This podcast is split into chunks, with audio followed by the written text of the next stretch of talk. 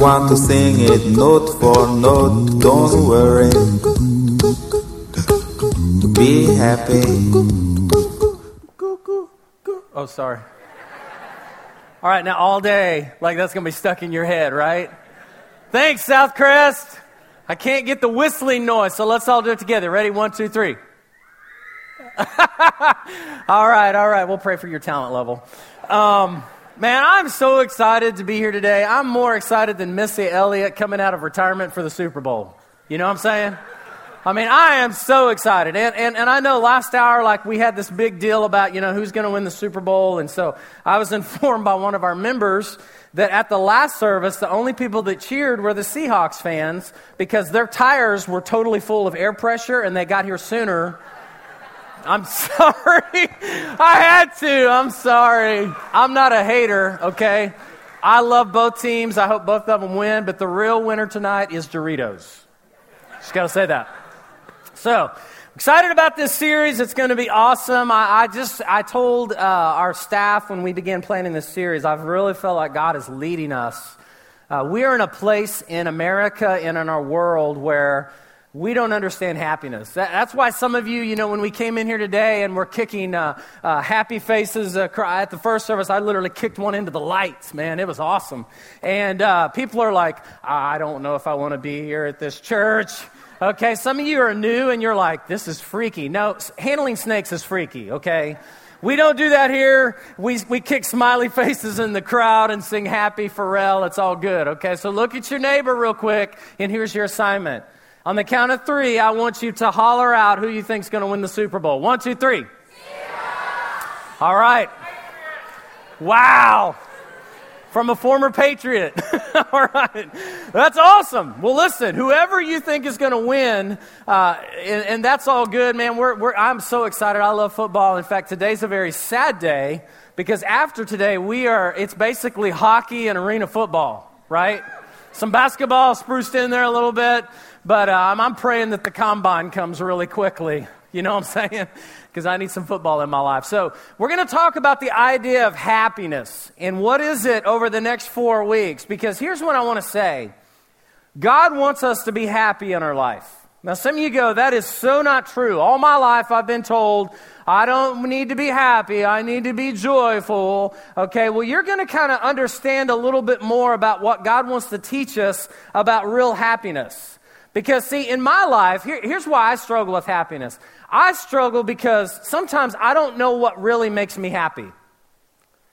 Sometimes I struggle in life with happiness because I don't know how to get happy, and worse, I don't know how to stay happy. Anyone struggle with that? Just like an hour ago, you were fine, and like something weird happened to you, and then suddenly you're not happy anymore, right? I mean, we live in that roller coaster. Like last night, Tracy and I, we were up in North Atlanta and we were doing some shopping and stuff, and, and it, was, uh, it was around 5.30, 6 o'clock, and I realized I hadn't eaten since 10 o'clock that morning.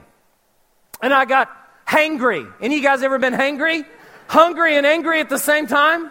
Okay, I'm in Atlanta traffic trying to, trying to blow down the quickest Tex Mex place in Atlanta, going, I need some Tex Mex, okay? And, and, I'm like, I got to get there. And we got there and I ate, and suddenly I wasn't Betty White anymore. I mean, it was awesome. I felt better. I felt a lot better about my life. See, we, we struggle because we don't know what really makes us happy. We don't know how it totally forms in our life, and, and certainly we don't know how to stay happy. And so, in this whole series, this is kind of where we're going to begin in talking about real happiness. When it comes to happiness in life, we don't always understand what it is, where it comes from, and how to keep it. And so, what we want to do is we want to kind of look at what God tells us about what real happiness looks like in our life.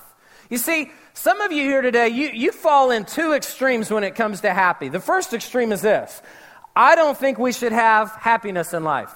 I think God is destined for us to be gloom, despair, and agony on everyone else, okay? And we think that's the life that God's called us to. Like your banner verse would be Ecclesiastes 2 2 that says, Laughter is foolish, and what does pleasure accomplish? right? So you go through your life like, no, no, don't have fun. Kids, get off the playground. You shouldn't be smiling. No, you shouldn't be cracking a joke. And we live our lives kind of like, hey, don't be happy. God doesn't want you to be happy. He wants you to be bad. You know, He wants you to be depressed. I meet people like that. I meet a lot of Christians like that. And I want to go, dude, I don't know what gospel you got, but when I got the good news, it was good. I mean, it was so good, I don't have to live that way, okay? So that's kind of the Puritan end. And then there's the other end. And here's what you would say, okay? Your, your verse would be this Jesus said that he came to give us life and to the full. And so your idea is happiness is, dude, we're going to live it up. And here's your motto. Ready? Life was happy in the garden. Life is going to be really happy when I get to heaven. So my job is to make it, woo, turn up in between. And that's how you're going to live. Yeah, so, I love you guys, man. Y'all are so real, okay? So here's the thought both of those, do they really bring us happiness? And both of them, although they may have a merit of truth about them, is that really how God wants us to experience happiness? So, over the next four weeks, we're going to jump into this and, and, and we're going to talk about why we struggle with happiness, but we're going to look at one place in Scripture. Now, Here's why I think we really struggle with happiness because we don't understand true happiness. Okay, first of all, we think happiness is emotional, it is a feeling that I have, right? I feel happy today. If you wake up right, if the sun is just right, if you know, and, and you have this feeling, and if the feeling's not there, if the emotion of happiness is not there, then you think, well, I'm not happy. The second reason we struggle is this, is we think happiness is tangible. It's something that I have, it's something that I possess. In other words, I have a new car, therefore I am happy. Okay? I went shopping and I am happy. Now, I know some of you women, okay? Like you can go to the loft and you can score a deal on a sweater and you can literally walk out of there and you are happy, okay? Like you are so stoked, like you'll tell 40 of your friends, like they're stealing stuff at the loft, okay? I mean, you are just happy because why? You found the sweater or you found these shoes. Men, we don't get that, okay? We don't get that, but it's okay, men. We're just weird, okay? But the truth is, we think, we think happiness is tangible, something that I possess. So we think it's a feeling that we have, or we think it's something that we possess that is tangible. But the third one is we think happiness is circumstantial. We think it's a circumstance that I have found myself in. It's a situation I am in. I have found the most amazing job, therefore I am happy. I am in a relationship with the person who loves me, therefore I am happy. So think about it. Is happiness really just a feeling, something we possess, or is it a situation we find ourselves in? Or is real happiness bigger than that? Because although all three of those are, are kind of like, okay, I get that. I mean, there's a measure of happiness and all that. But here's what I've learned a wrong understanding of happiness can actually lead to greater unhappiness in life. So we got to get it right. Because if we're going to stay happy, if we're going to be happy, then we got to get it right. We can't get it wrong because it will lead to greater unhappiness. You say, well, prove that. Well, there was a guy in the Bible, he was the rich young ruler. He had money, he had power, he had position, he had notoriety, and he found himself going to Jesus saying, what must I do to inherit the kingdom of heaven? See, here's what happens if we're not careful. We will allow these three forms of happiness emotional, tangible, circumstantial to actually get in the way of experiencing real happiness in our life. It will actually get in the way of it. And we won't know how to get it or we won't know how to stay happy. And, and so we need to have a different perspective. So if you have your Bible, turn to Matthew chapter 5, okay? Matthew 5. We're going to be looking in this one chapter of Scripture over the next four weeks. But I want to tell you this. The thought that you're about to hear, the, the thing, the message you're, you're about to hear is from Matthew 5, 6, and 7. It is one thought that Jesus gave. It is one message. In fact, in the scriptures, it's known as the Sermon on the Mount. And so many times what we do in the Matthew 5, 6, and 7 is we find just a small portion, you know, like love your enemies. And, and we find this portion, you know, blessed are the peacemakers. And we don't understand Jesus was literally giving us one massive thought about our life and his kingdom. You see, a lot of people have uh, coined the Sermon on the Mount as the constitution of God's kingdom. It is literally the Constitution. It's like if God could tell us everything He wants us to know about the life that we're living and how to live in the kingdom, He's like, hey, this is it. These chapters. When you look at it, sometimes we don't realize this, it's actually the most comprehensive statement that Jesus made to us about how to live our lives. It's even more than that. It's, it's probably the most famous message he ever, ever gave. I mean, more people quote Jesus' words from the Sermon on the Mount, from Matthew 5 through 7, than probably any other sermon. But let me tell you the moment it was in Jesus' life. Imagine getting a call from ABC News or CNN or Fox or whatever news station, and they say, hey, listen, we want you to come onto our show and we want to give you 30 minutes to talk about whatever you want in front of the entire world, what would you say? Hey, me and my fishing friends, we've been down. you wouldn't do that. Okay? You wouldn't say, hey, man, I went to this great restaurant, blah, blah, blah. You know what you would probably do? You would say something that would probably want to be very profound. You would probably want to say something that could literally influence and change people's lives. That was Jesus' moment here.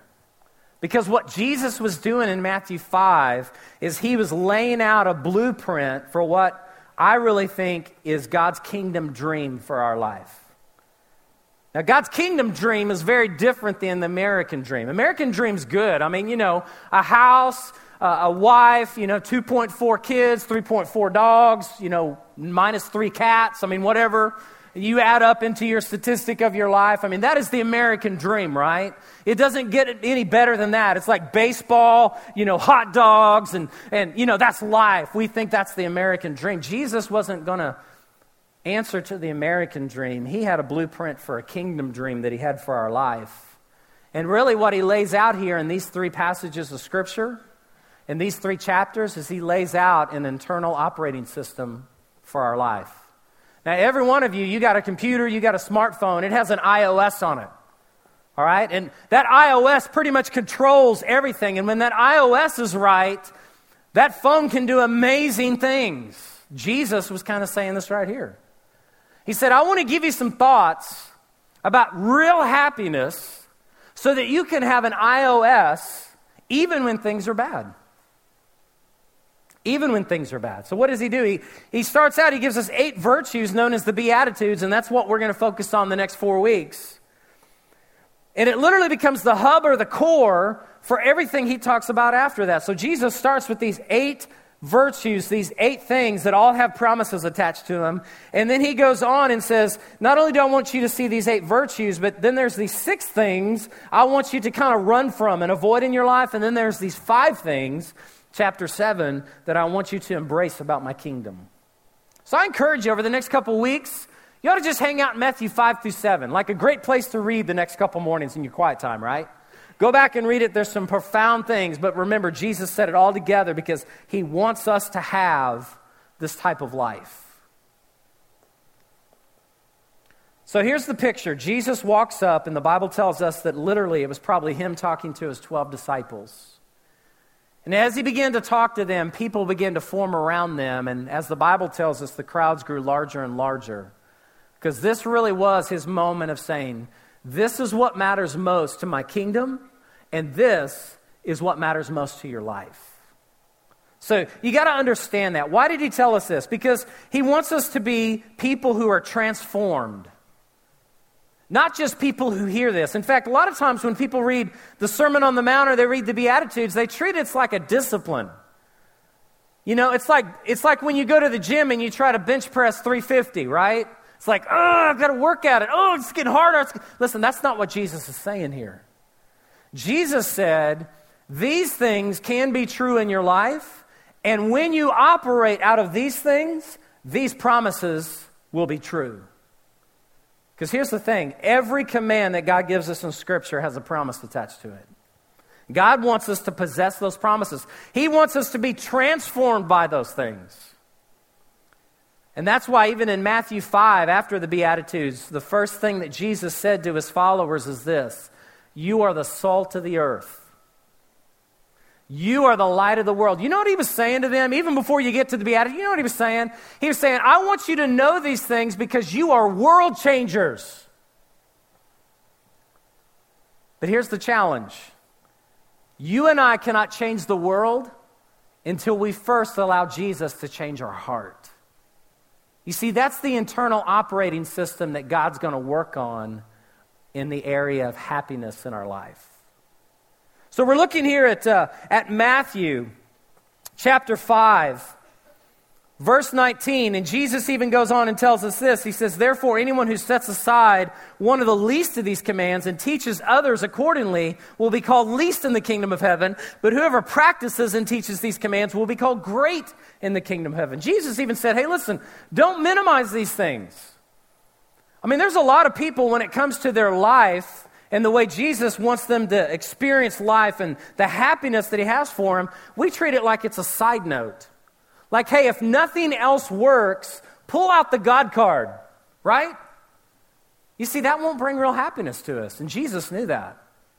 He didn't want us to have to pull out the God card because He wanted us to live in the blueprint that He has for us here in Matthew 5, 6, and 7. So, with all that said, turn to Matthew 5, verses 1 through 3, because we're going to talk about this one beatitude today, and we're going to focus on it. It's going to be the framework for every other week in this series. Matthew 5, beginning with verse 1, it says, Now when Jesus saw the crowds, he went up on a mountainside and he sat down. His disciples came to him and began to teach them. He said, Blessed are the poor in spirit, for theirs is the kingdom of heaven. Now it's funny because most of us in our life, how many of you have ever met someone when you ask them about, you know, their life and their happiness, they use a phrase like, well, I'm just blessed. You meet people like that? Yeah. It's like seeing someone on the side of the road and, you know, they've got three blown out tires and you pull over. How you doing today? I'm just blessed. Is that really blessed? Like three tires on the ground, like rims, you know? That's, if that's blessed, if that's happy, I don't want none of that, okay? That's not what Jesus meant when he said these words. So, Jesus' first word was, he said, blessed. Blessed. The word blessed in the original language means happy.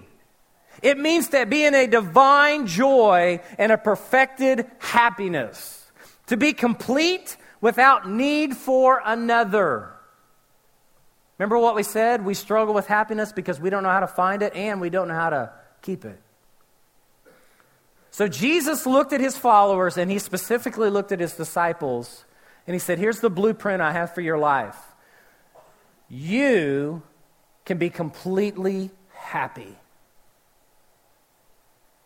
Some of you go, I still don't believe that because my grandma's taught me my whole life I should be poor and miserable. Not according to Jesus' kingdom.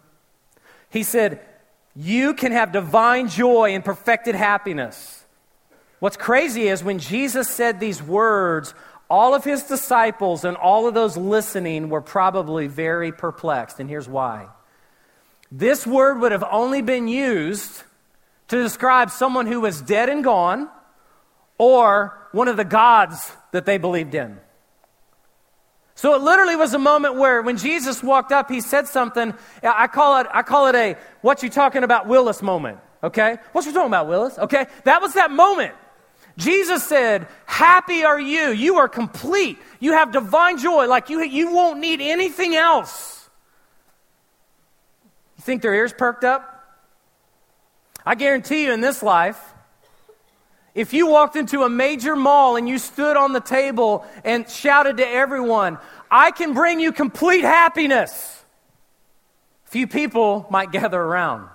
Okay, someone's waiting for you to hand them a $20 bill and the other guy's waiting to arrest you, right? He's the security guy at the mall, Paul Blart, okay? He's there. But you would perk everyone's ears up. Why? Because even in our day and age, people, we struggle with happiness. But Jesus looked at him and he said, Hey, blessed are you. You're completely happy.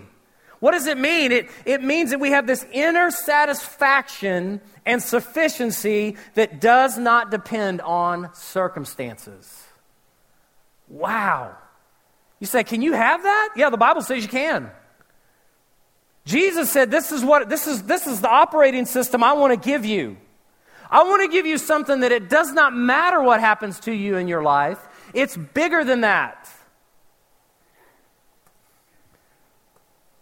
Think about how untouchable your life becomes when it's no longer about your circumstances. Think about how differently you view Monday morning or your finances or your family or your relationships when it's no longer about just what happens to you. That there's something deeper than that. That's what Jesus said. He said, You are most happy when? What? He says these words Blessed are the what? Poor in spirit. Blessed are the poor in spirit. Now, here's what some of you are thinking Wow, I have met some really poor spirited people in my life, and they do not seem very happy. I've met a lot of people, they think poor spiritedness is a spiritual gift. They're like, I'm just exercising my gift. You know, they walk up to you and they make it their goal to let you know they were baptized in pickle juice. I was baptized in pickle juice from the skating rink, okay? I was baptized in that stuff. Hey, the truth is this Jesus wasn't talking about living a poor spirited life. Here's what Jesus meant when he said those words to be humble to have an accurate assessment of ourselves. You see, here's the challenge in all that. This is totally opposite from the world because the world, we live in a world of self assertion and self what? Promotion. Jesus said, I can give you something better than self assertion and self promotion because you are going to be completely happy when you first recognize what is in you and what is not. I love that thought when you think about it. Totally opposite of the world. It means placing and knowing ourselves, accepting ourselves, and being ourselves to the glory of God. Some of you go, Well, I don't like myself. I'm, I'm 5'11 and I'm overweight and I'm, you know, I'm not smart enough and blah, blah, blah. And we, we size ourselves up to all this stuff. And God goes, Listen, you're not going to find your true happiness in that. It's not about sizing yourself up, it's about knowing who you are having an accurate view of who God made. Now, the crazy thing is this when you get an accurate view of the way God made you, you're going to find happiness. Because you're going to look at all the other counterfeit parts of the world and you're going to go, hmm, that's just not me. That's not who God created me to be. God didn't create me to be that.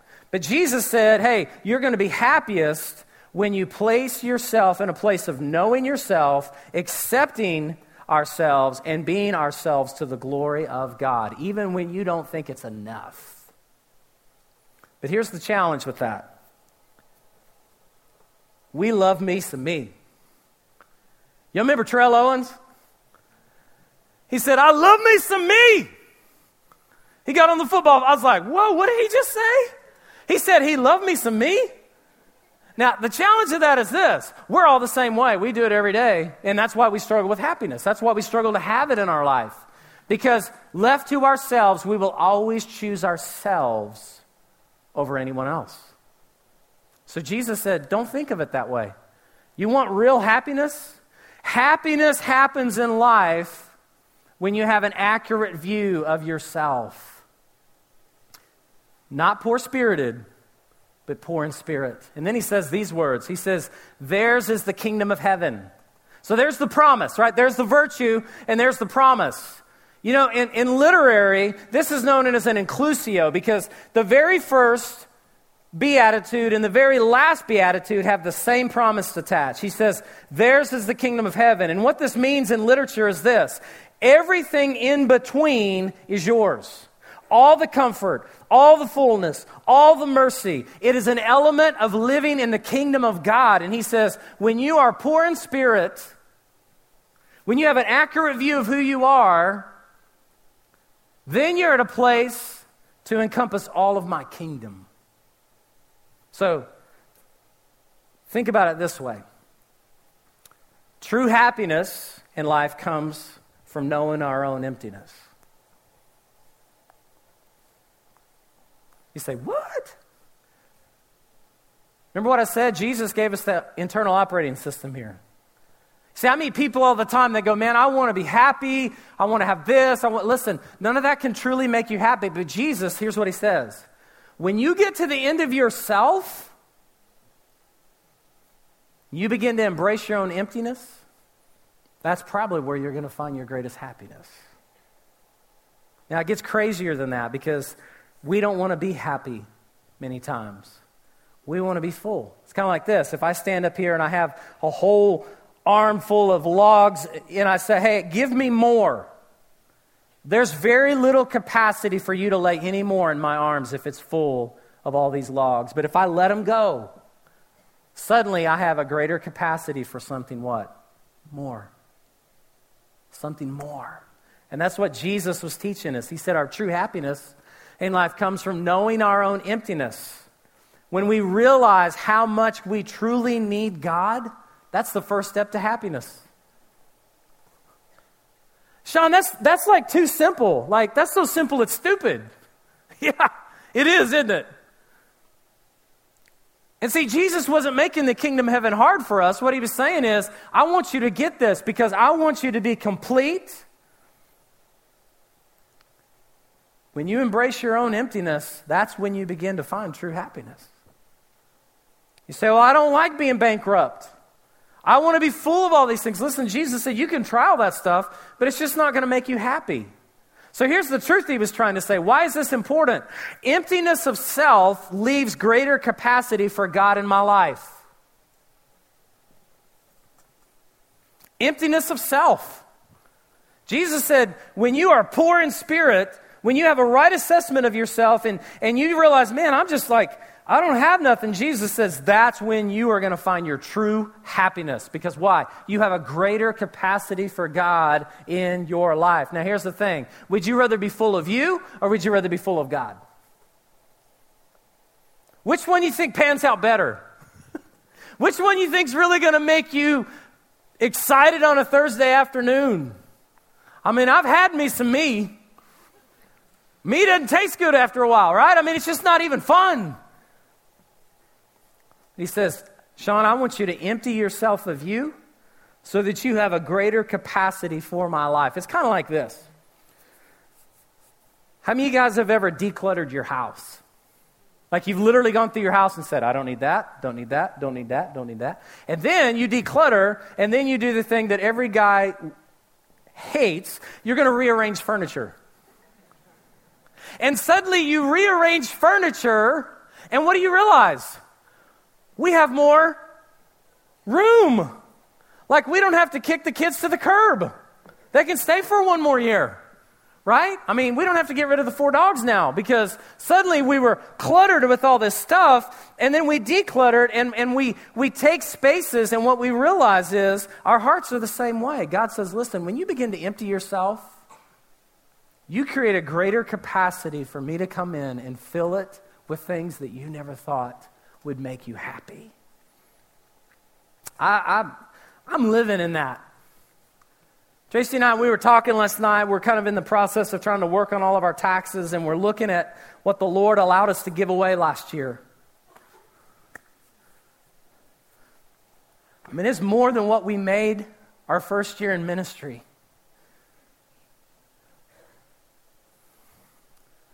But can I tell you, if I would have kept all that money I wouldn't be as happy. You know why? Because what we gave away came with it a blessing and came with it stories and came with it life change. You can't put a dollar figure on.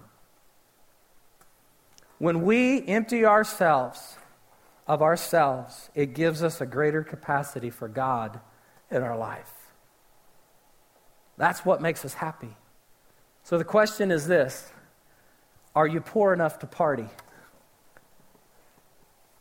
That's what Jesus was saying. Are you really poor enough?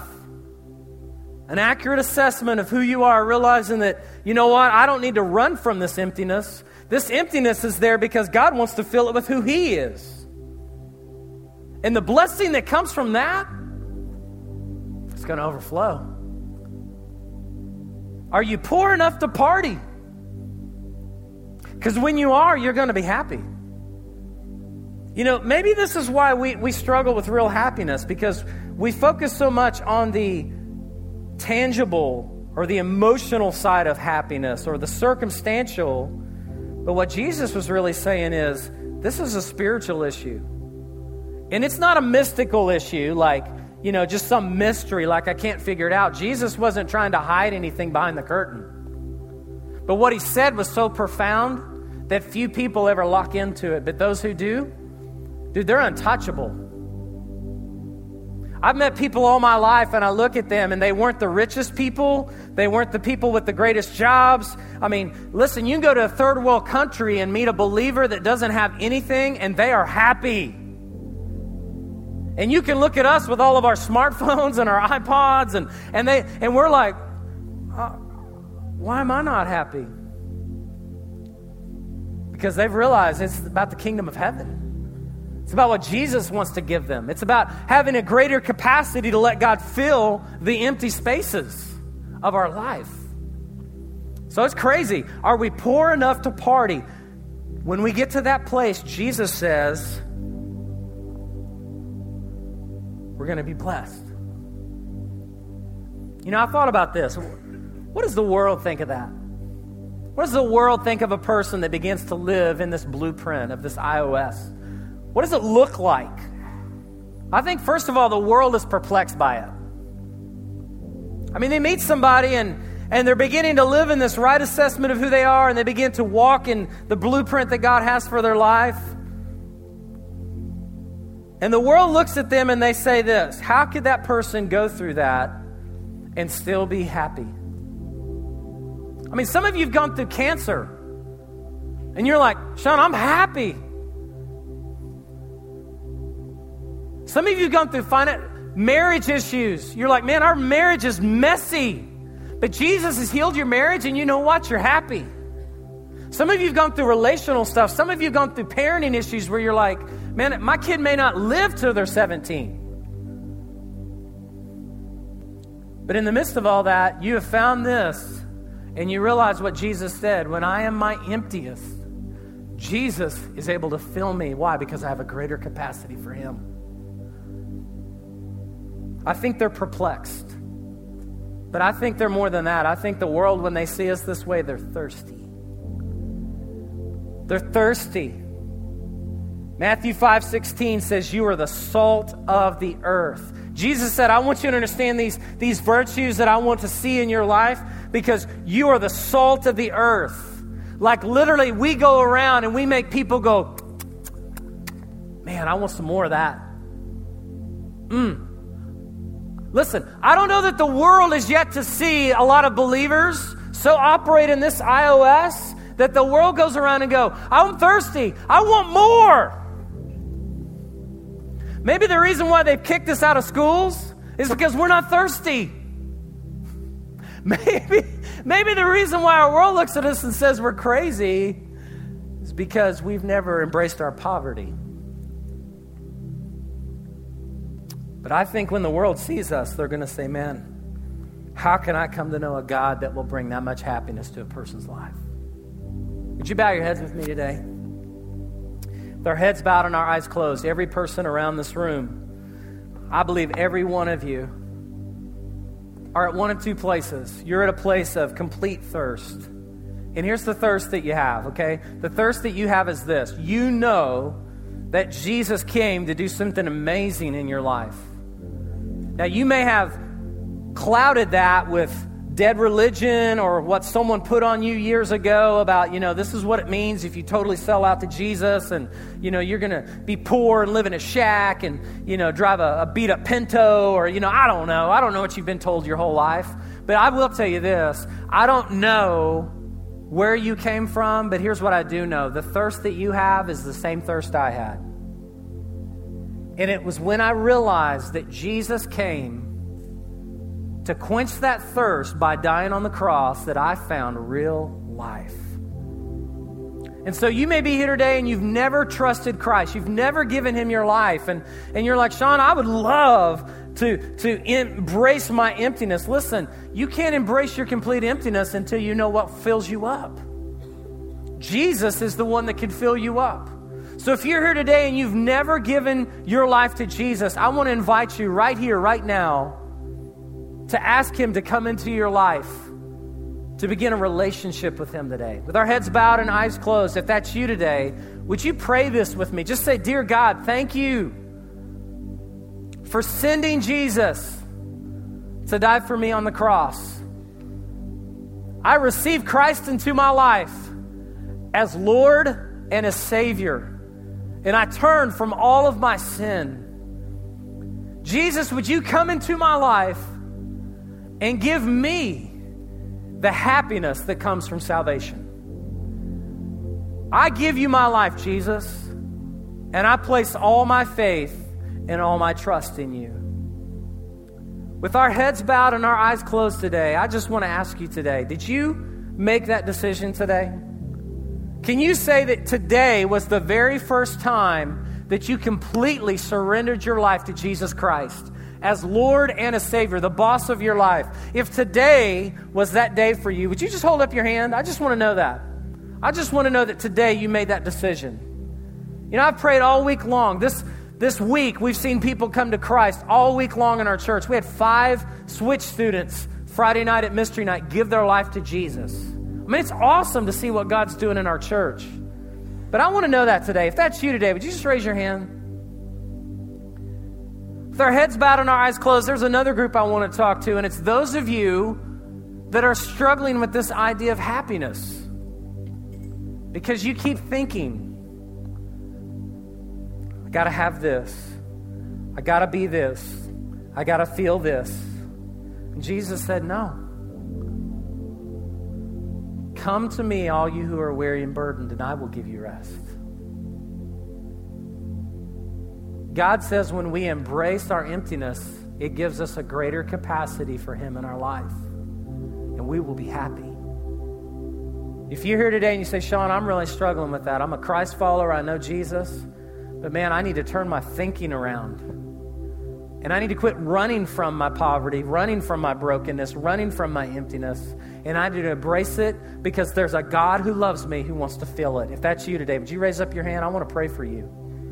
All over this room. Some of you are struggling that way. You're struggling that way emotionally. You're like, man, I can't get over all these emotional humps. Listen, God wants to, God wants to move you past your emotion. God wants to move you past your things. He wants to move you past your circumstances. But I would love to pray for you today. Would you hold up your hand? Just hold it up.